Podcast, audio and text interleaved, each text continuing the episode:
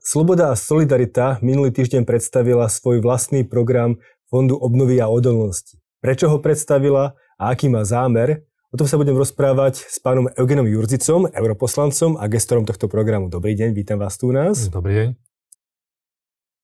Tu sme mali mať reformné leto, mali sme sa baviť o tom, že kam tie peniaze pôjdu a nakoniec na konci roka máme situáciu, kde v podstate aj vaša strana prišla s nejakým vlastným riešením, vlastným návrhom Fondu odolnosti. Prečo?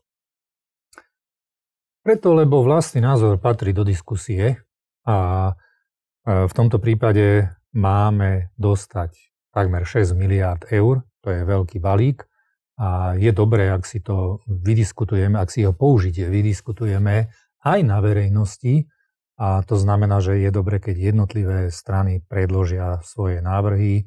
Nie je to tak, že by sme mali nôž na krku, že do konca roka treba mať ten plán za vládu hotový. Ten sa bude schváľovať vo finále až v apríli, čiže jasné, že čím skôr, tým lepšie, ale čas na diskusiu je a je dobré, keď do, to, do tej diskusie je zahrnutá aj verejnosť. A tak si myslím, že to nie je nič, nič neobvyklé a že to pomôže e, nakoniec e, predložiť Bruselu ten najlepší program. Nemala takáto situácia už nastať skôr, ako som spomínal napríklad v lete, kedy mali prísť odborníci a verejnosť a diskutovať o tom, čo by bolo najlepšie, najviac pomohlo slovenskej ekonomike? Nepochybne e, sa dá vždy všetko robiť e, o niečo rýchlejšie a e, možno, že to mohlo byť skôr.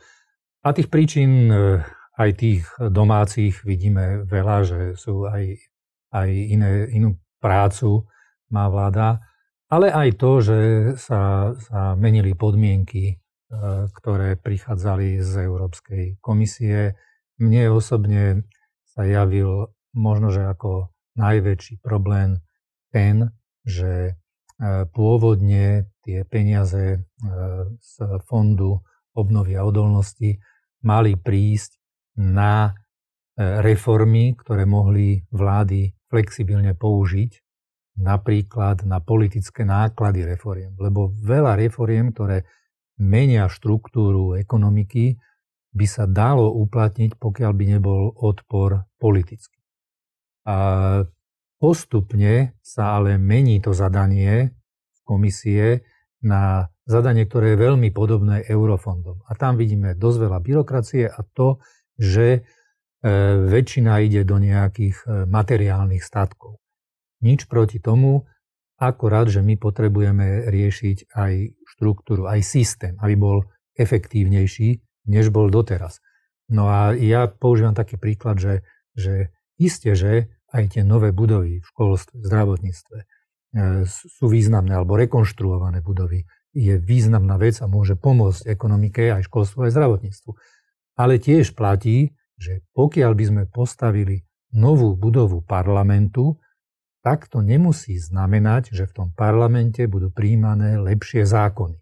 A tiež platí, že keď zrekonštruujeme nemocnicu tak, že napríklad zvonku bude vyzerať krajšia a bude mať krajšie farby, tak to ešte neznamená, že ten pacient bude lepšie liečený. Toto e, sa snažíme v rámci toho zadania, ktoré komisia dáva, to znamená, že musia byť peniaze na zernú ekonomiku, že musia byť peniaze na, digitalizáciu, na ostatné odporúčania semestra, tak v rámci týchto zadaní sa snažíme, aby na Slovensku ten balík peňazí bol použitý čo najefektívnejšie, aby prišli aj výsledky, nie len aby to, aby to bolo kontrolovateľné, že sme minuli peniaze na tzv. capexy, na investície. Lebo zrejme chápem komisiu, že jej ide o to, aby, aby sa tie peniaze nerozgúlali, aby, aby sa neroztratili a že sa teda najľahšie kontrolujú peniaze tak, že sa za ne niečo reálne postaví. No ale tým pádom nám troška uberá e, z tých takých, hovorím, štruktúrálnych reforiem, pod ktorými si predstavujem, e, povedzme, e, spojenie malých obcí. Máme na to, máme na to analýzu, Inštitútu finančnej politiky, ktorá hovorí, že by sme zarobili ročne 180 miliónov, pokiaľ by sa spojili tie obce. Ale tie sa same od seba nespoja. Keby dostali peniaze na to spojenie, tak by šanca, že sa spoja, bola vyššia a teda po tom období, ktoré kryje fond obnovy a odolnosti, by sme mali čiastočne efektívnejšiu verejnú správu. O tých detailoch asi budeme ešte hovoriť trošku neskôr. Ja sa ale vrátim k tej myšlienke, tej hlavnej myšlienke a to je to v podstate, že presadzujete nejaké štruktúralne mhm. reformy, ktoré by mali byť naviazané na použitie týchto prostriedkov ktoré by zlepšili systém nielen krátkodobo, ale možno aj dlhodobo vytvorili nejaký, nejaký koncept, kde by dokázali firmy a možno aj ostatní ľudia, aj možno aj ostatné zdroje sa alokovať lepšie a efektívnejšie. Je to tak, dobre tomu rozumiem? Je to tak, to je taký, povedal by som, že to je taký leitmotív toho, čo sme predložili. Uh, vy ste predložili nejakú vlastnú, vlastnú víziu toho, ako by tieto reformy mali vyzerať. Spravia tak aj ostatné strany v koalícii, alebo budete vlastne jediná strana? Neviete? Nemáte informácie? Uh, samozrejme, Olano predkladalo ten, ten prvý balík ešte v lete. Uh, Sme rodina takisto predložila svoje, svoju predstavu. Uh, do istej miery minimálne v rokovaniach uh, to predkladá aj za ľudia. Lebo, lebo na verejnosti neboli prezentované tieto, tieto myšlienky, aspoň nie som si vedomý toho, že by tam boli nejako, nejaké, nejaké ucelené vízie, ako by, ako by krajina mala vyzerať. Ale vieme, že už e, Olano teda e, komunikuje s Európskou komisiou ohľadom, ohľadom ich vízie, napríklad zdravotníctva, kde majú veľké množstvo zdrojov, v podstate 2 miliardy eur.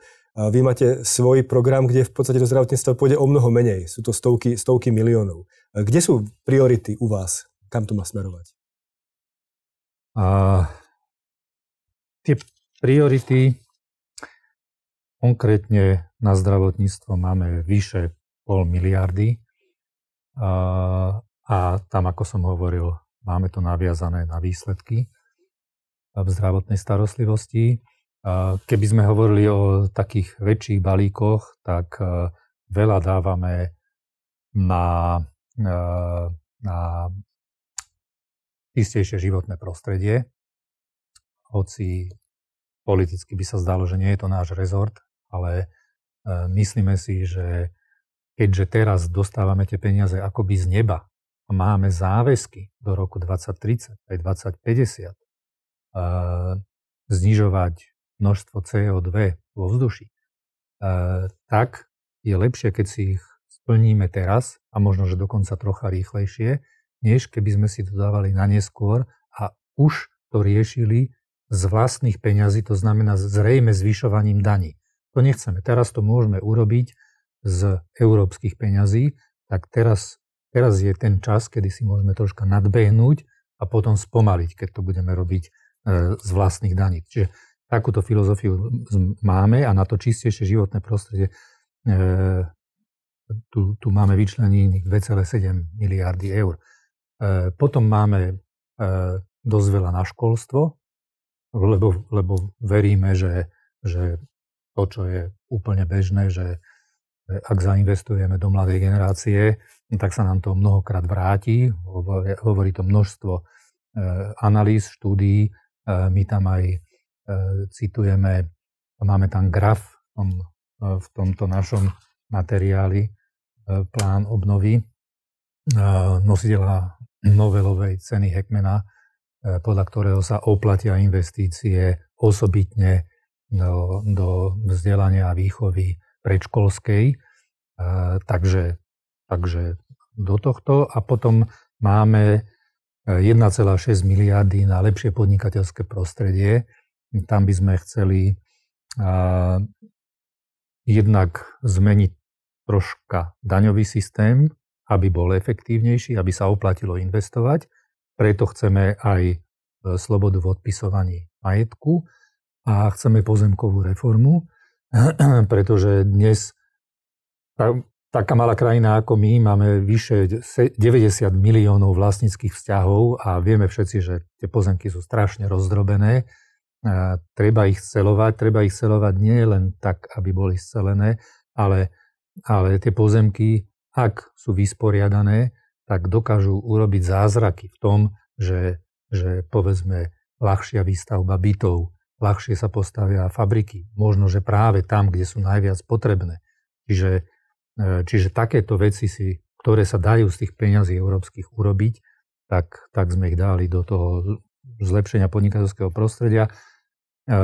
potom už ešte poviem jeden príklad, ktorý možno nie je, nie je na to najväčší balík, ale máme tam napríklad v tom životnom prostredí súťaž o to, kto dokáže odbúrať jednu tonu CO2 najlacnejšie. Čiže ideme, ideme s takým návrhom, ktorý nie je až tak mainstreamový, že väčšinou sa hovorí o tom, že vláda by mala konkrétne niekde zadotovať nejaký projekt e, a, a vieme, že, že takéto projekty v minulosti nevždy dopadli dobre, ako repka olejná a podobne. E, takže tu chceme, aby sa vyhlásila súťaž a ktokoľvek sa môže prihlásiť, kto dokáže lacno odbúrať tónu CO2 zo vzdušia a má šancu vyhrať peniaze. Čiže takéto asi sú dôrazy. Vy ste tu pre mňa povedali dve kľúčové veci. Prvá kľúčová vec je, že vy chcete nejakým spôsobom naviazať tieto zdroje na nejaké merateľné parametre. Znamená nielen rozdať peniaze, ale v podstate rozdať peniaze tam, kde vlastne bude nejaký výsledok za tými, za tými peniazmi. Je, je to podľa vás skutočne gro e, toho programu, jednoducho e, stanoviť nejaké merateľné parametre na základe ich investovať? Technicky je to v zásade gro toho programu.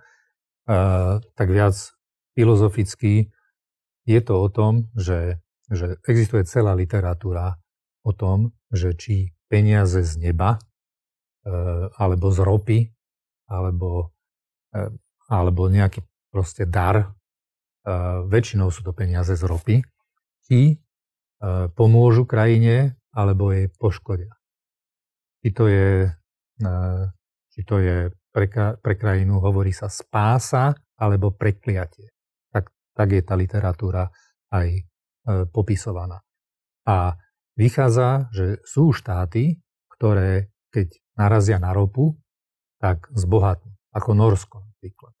No a vedia si to nejako usporiadať, urobia si fond, kde si odložia tie peniaze, dôležité veci si z toho financujú.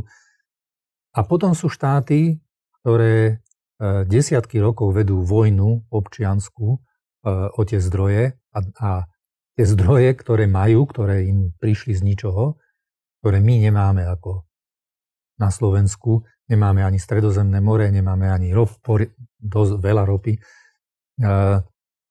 tak to dopadne zle s nimi.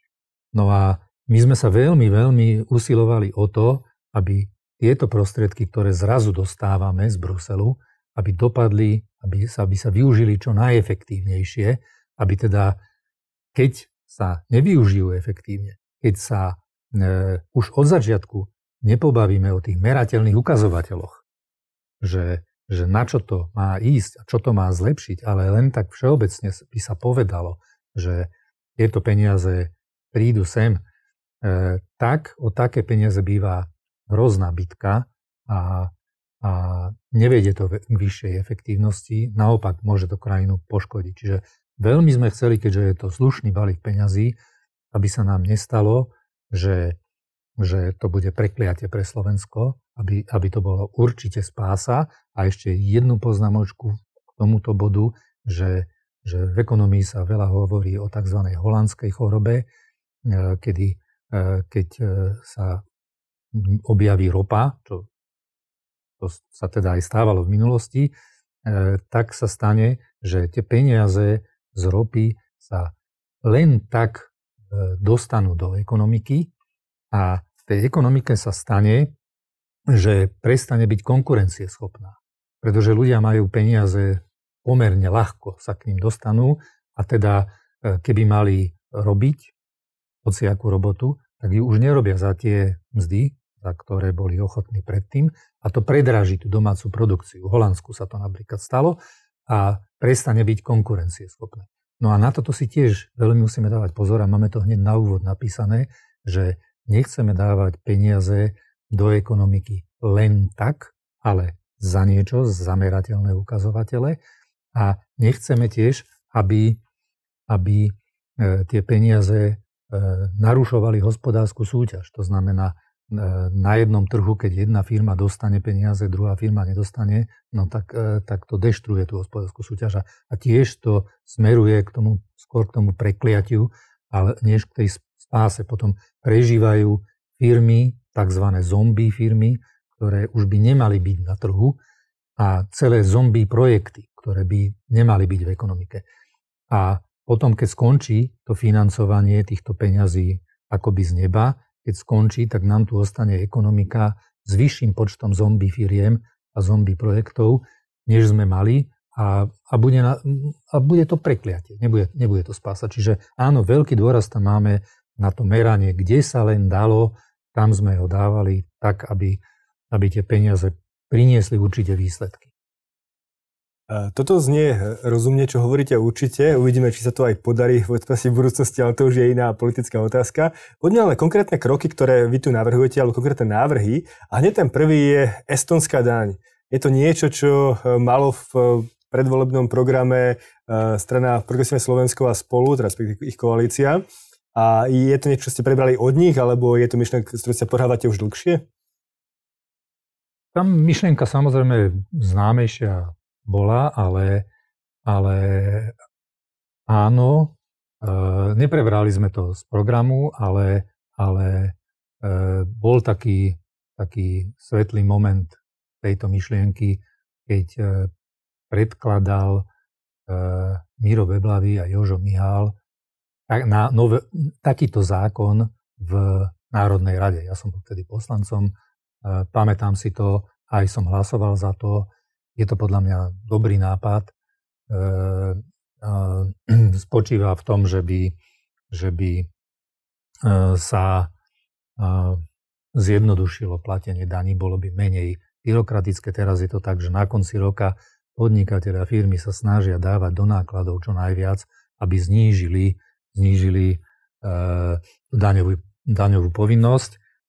Estonci to urobili tak, že až vtedy, keď si podnikateľ vyberá zisk podniku, vtedy zaplatí tú daň, čiže niektoré roky vôbec nie. E, pomôže to vyššie, vyšším investíciám a e, celý ten systém je jednoduchší. E,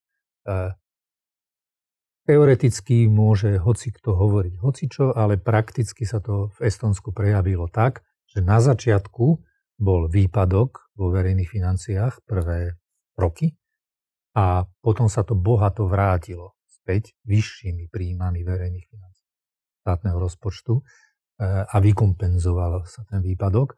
A na základe tejto skúsenosti susedné Lotyšsko si uplatnilo ten istý systém.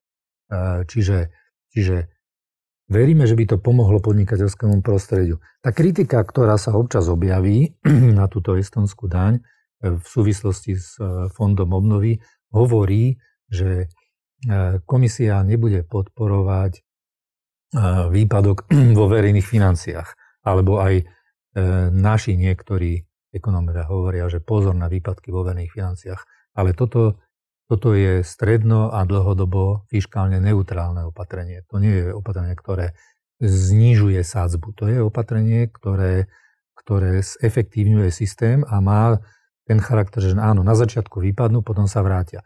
A my by sme chceli ten výpadok, aby nám vyfinancoval Brusel, keď už nám dáva takýto balík peňazí, tak by sme využili na zavedenie, čas z neho by sme využili na zavedenie tejto estonskej dane.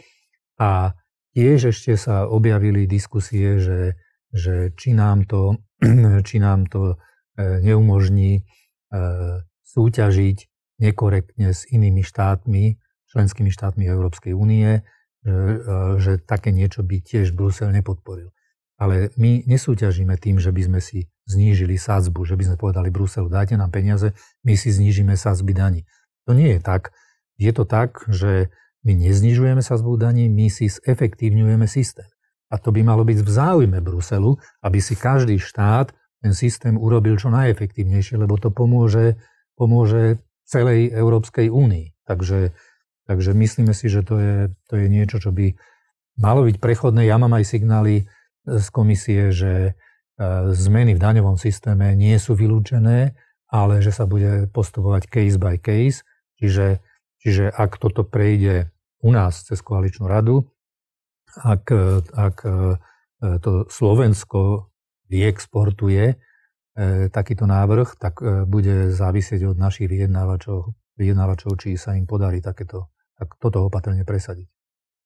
Ja sa obávam, že to bude asi nepriateľné pre väčšinu ostatných koaličných stran, ale to je môj, moja domnienka, nebudeme to rozoberať. Poďme ale na druhú vec, ktorá súvisí s estovskou daňou a to je práve e, okamžitý odpis e, majetku, ktorý v podstate podľa mňa podporuje investície. Vidíte to podobne? Vidím to presne tak, nielen investície ako také, a teda hospodársky rast, ale e, pomôže nám v plnení tý, toho zadania, pretože tie peniaze ako sme už hovorili, neprichádzajú len ako darček, ale je s nimi, sú s nimi spojené nejaké podmienky, e, napríklad investovať do zelenej ekonomiky a napríklad e, do digitalizácie. No tak sme presvedčení, že keď sa práve teraz bude viac investovať, e, tak tie investície napríklad do budov budú do budov, ktoré už sú lepšie zateplené než tie, čo, čo tu stoja 20, 30, 40 rokov a takisto sa bude investovať aj viac do digitalizácie, než sa investovalo pred 20 rokmi. Čiže, čiže toto opatrenie okrem toho, že, na, že pomôže podnikateľskému prostrediu, e, tak e, tieto obe opatrenia by tým, že, že zvýšia mieru investícií, by mali e, pomôcť teda okrem toho hospodárskeho rastu aj tým ďalším e, kritériám, ktoré musíme plniť. Ak tomu rozumiem správne, tak momentálne sa budova odpisuje 40 rokov, sa nemýlim. To znamená, že... E, Podľa skupiny, ale áno. E, že vy, ak chcete v podstate zrýchliť to odpisovanie a umožniť odpísať skôr tú budovu, to znamená, že e, keď ja by som mal potenciálny zisk, tak môžem si odpísať oveľa väčšiu časť už skôr a tým pádom ma to nejako motivuje investovať možno aj viac, pretože nebudem musieť platiť dane a to sú možno práve tie prostriedky, o ktoré sa stiažujú, že by, že by prišiel verejný rozpočet. Áno, a my by sme časť potrebovali vykryť práve z toho fondu obnovy a odolnosti, lebo takto by sa naozaj tá ekonomika obnovila rýchlejšie.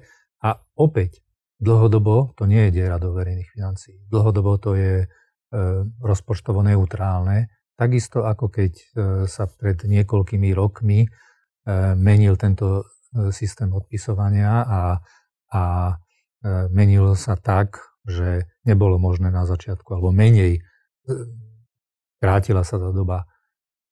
E, menej si mohli podnikatelia odpisovať na začiatku, čiže aj vtedy to bolo prezentované tak aj ministerstvom financií, že je to fiskálne neutrálne, čo, čo je pravda, akorát, že e, vtedy ministerstvo financií krátkodobo získalo viac peňazí, dlhodobo ich zasa potom sa to vykompenzuje, ich stráti, čiže dlho, dlhodobo je to rozpočtovo neutrálne aj to naše opatrenie. Akorát ten začiatok by sme potrebovali v ňom pomôcť.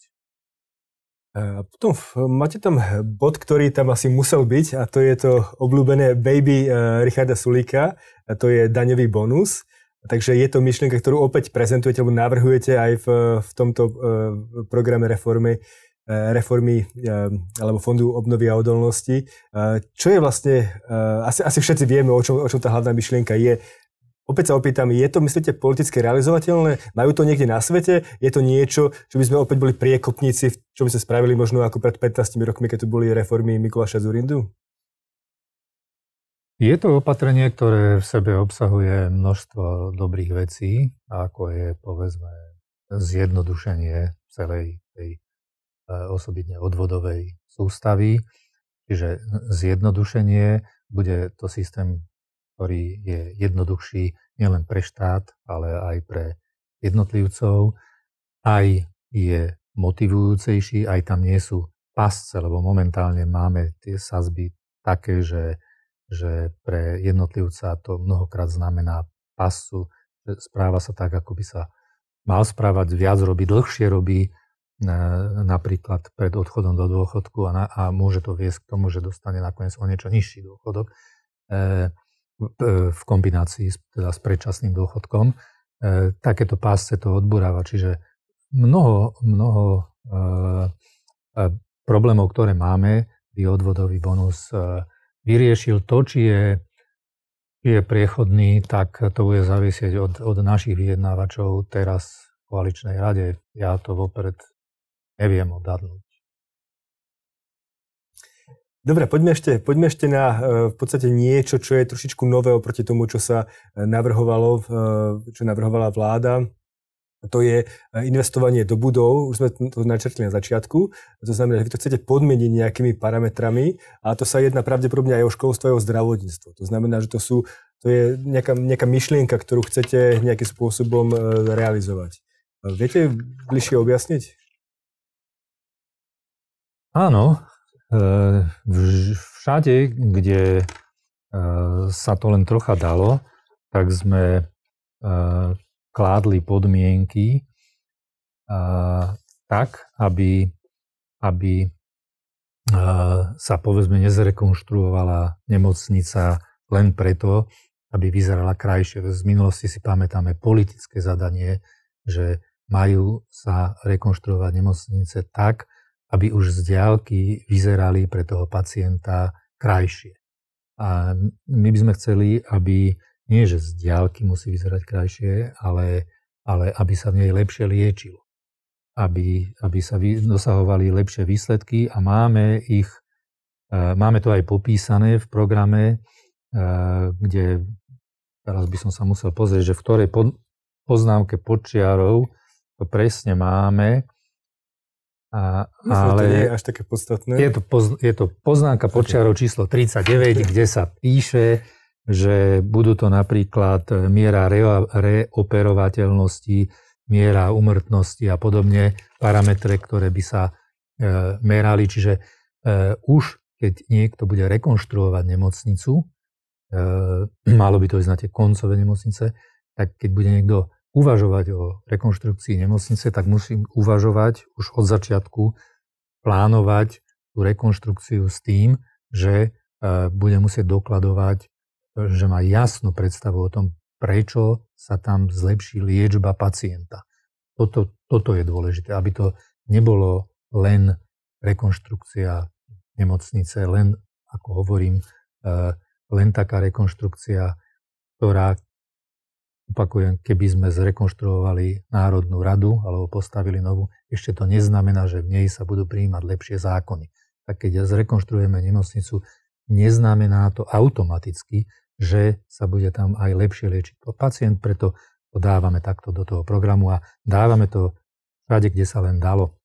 A platí to isté aj pre školstvo? To isté platí pre školstvo, takisto tam máme, povedzme, rekonštrukcia vysokých škôl, je naviazaná, už to nebudem hľadať teda, je naviazaná e, na lepšie výsledky škôl, lepšie výsledky v uplatniteľnosti absolventov, ktoré sa dnes už dajú celkom dobre merať. Takže tiež, keď niekto bude uvažovať o rekonštrukcii vysokej školy a máme tam takisto slušné peniaze na to vyčlenené, tak musí súčasne s tým uvažovať o tom, ako zabezpečí to, že to prinesie e, lepšie vzdelaného absolventa vysokej školy, než by sme ho mali bez tej rekonštrukcie. Čiže nie len priestory, ktoré, ktoré budú krajšie vyzerať, vrátanie e, vybavenia, ako sú, ako sú povedzme internáty, ale ako sa to prejaví na kvalite vzdelania. Toto, toto sme proste chceli držať tady, kde sa dalo. To, čo prezentujete, ak to môžem nejak tak hm. sumárne zhodnotiť, ako, ako ja tomu rozumiem, teda priniesť e, viac konkurencie schopností slovenskej ekonomiky a práve tým, že otvoríte práve konkurenciu o boj o tieto peniaze, o tieto prostriedky, ktoré idú z Európskej únie a zároveň by ste chceli aj viac reformovať ten systém, bol dlhodobo prínosnejší, nielen krátkodobo, uh, krátkodobé investovanie. Rozumie tomu správne, alebo je to niečo ďalší základný bod, ktorý, ktorý sa opierajú tieto reformy? Je, je, to, je to úplne ten najzákladnejší bod. Uh, aj uvádzame taký príklad, že toto je moment, eh, kedy dostaneme peniaze akoby, akoby z neba, eh, dostaneme peniaze a mali by sme ich využiť na skokový posun dopredu. Ako keď sa eh, v minulosti stalo polnohospodárovi, nejakému farmárovi, že, že, že obrábal políčko a potom buď si našetril, alebo od niekiaľ dostal zrazu peniaze a bol schopný si kúpiť pluch, tak ho to skokovo posunulo dopredu. A my tu máme šancu na to, aby nás to skokovo posunulo dopredu, tak neinvestujme tie peniaze len do betónu, ale investujme ho aj do toho, aby sme mali efektívnejší systém, ktorý nás potom roky sa nám bude za to odvďačovať, že sme ten systém zlepšili. Budeme veriť, že sa to Slovensku podarí a že k tomu prispiejete, takže ďakujem veľmi pekne, že ste prišli a prajem všetko dobré. Ďakujem, všetko dobré aj trendu.